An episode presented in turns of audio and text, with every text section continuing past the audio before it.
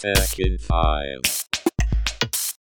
Hey, dit is Dim met het technieuws in 5 minuten door Android World van eh, donderdag 28 juli. We hebben weer een nieuwe telefoon bij. Wie helemaal niet zit te wachten op een smartphone met een heel groot scherm, moet eens naar de Asus Zenfone 9 kijken. Die heeft namelijk een 5,9 inch scherm met een refresh rate van 120 Hz. En hij maakt gebruik van de laatst aangekondigde Snapdragon 8 Plus Gen 1 processor. En die is lekker snel. Autocamera's die zijn meer dan oké, eh, want men gebruikt een 50 megapixel Sony IMX766 sensor en die heeft iets leuks. Asus heeft namelijk een gimbal ingebouwd die de telefoon stabiliseert over zes assen en ze beweren dat dat zelfs beter is als de software stabilisatie die in de meeste camera's zit. Verder heeft de Zenfone 9 nog een 12 megapixel groothoekcamera en een 12 megapixel selfie camera. Hij verschijnt met 8 GB aan RAM en daarbij heb je de keuze in 128 of 256 GB aan opslag. Daarnaast is er nog een variant met 16 GB aan werkgeheugen en 256 GB aan opslag. De accu is uh, 4300 mAh groot en de telefoon ligt vanaf 28 augustus in de winkels voor 799 euro. Een andere smartphone waar we met veel interesse naar uitkijken is de nieuwste Motorola Razr. Deze vouwbare telefoon is al aan zijn derde versie toe en Motorola heeft meer bekendgemaakt over dit toestel. Als eerste weten we nu dat de Motorola Razr de allernieuwste en snelste Snapdragon 8 Plus Gen 1 zal krijgen. De Razr 2022 krijgt met 3500 mAh ook een grotere accu. Ook het tweede scherm, wat aan de buitenkant zit, zal met 3 inch groter zijn dan zijn voorganger. En er zullen ook meer mogelijkheden zijn met de te gebruiken apps. Motorola belooft ook dat het tweede scherm van dezelfde kwaliteit zal zijn als het vouwbare scherm aan de binnenkant. Wij zijn vooral benieuwd hoe dit toestel zich gaat verhouden met de nieuwste Galaxy Z Flip 4, die rond 10 augustus door Samsung zal worden aangekondigd.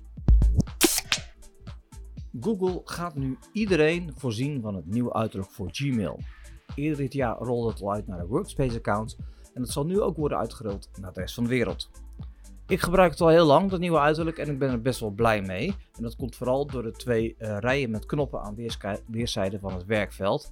Aan de linkerkant zie je knoppen staan voor mail, spaces, chat en meet. En aan de rechterkant heb je de knoppen voor agenda, keep, task en contacten. Die knoppen aan de rechterkant zorgen ervoor dat er een veld uitschuift waarin je dus in je agenda kunt werken of taken kan aanmaken. Dit zorgt ervoor dat je heel lang in hetzelfde scherm kan blijven werken zonder elke keer te moeten wisselen. Nou, is deze nieuwigheid helemaal niks voor jou en wil je gewoon dat alles bij het oude blijft, dan kan het ook. Onder settings en dan quick settings kun je terug naar de oude interface. Twitter is iets aan het testen wat waarschijnlijk niemand had verwacht. Een aantal gebruikers rapporteert dat zij de mogelijkheid hebben gekregen om een status aan een tweet toe te wijzen. Nu is dit een podcast en maakt het soms moeilijk om dingen uit te leggen, maar ik ga het toch proberen. Met de status is het mogelijk een status toe te wijzen om een tweet kracht bij te zetten. Je kunt dus kiezen uit een lijst met voorgeformateerde statussen. Je kunt ze dus niet zelf maken. In deze lijst staat bijvoorbeeld hot take, vacation mode, living the dream en ga zo maar door.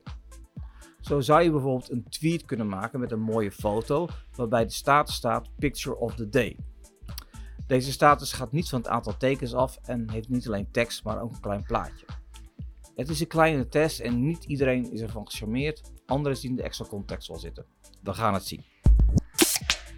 Het bedrijf Cisco heeft een Connected Scarf gemaakt, zo schrijft NuTech, en dat heeft uitleg nodig. De voetbalclub Manchester City gaat een aantal fans in het nieuwe seizoen uitrusten met een speciale sjaal voorzien van een sensor die allerlei zaken kan meten via de nek van de supporter. Zo kan bijvoorbeeld de club de hartslag volgen en de lichaamstemperatuur. De club wil namelijk graag meten wat een wedstrijd van City doet, emotioneel, maar ook fysiek bij de mensen die het volgen. Ik ben benieuwd wat voor metingen er worden gedaan eh, wanneer er bijvoorbeeld een strafschop wordt gemist. Misschien moeten ze gelijk maar een defibrillator inbouwen. Dit was hem weer voor Tech in 5 voor vandaag. We zijn er morgen weer. Later! Tech in 5.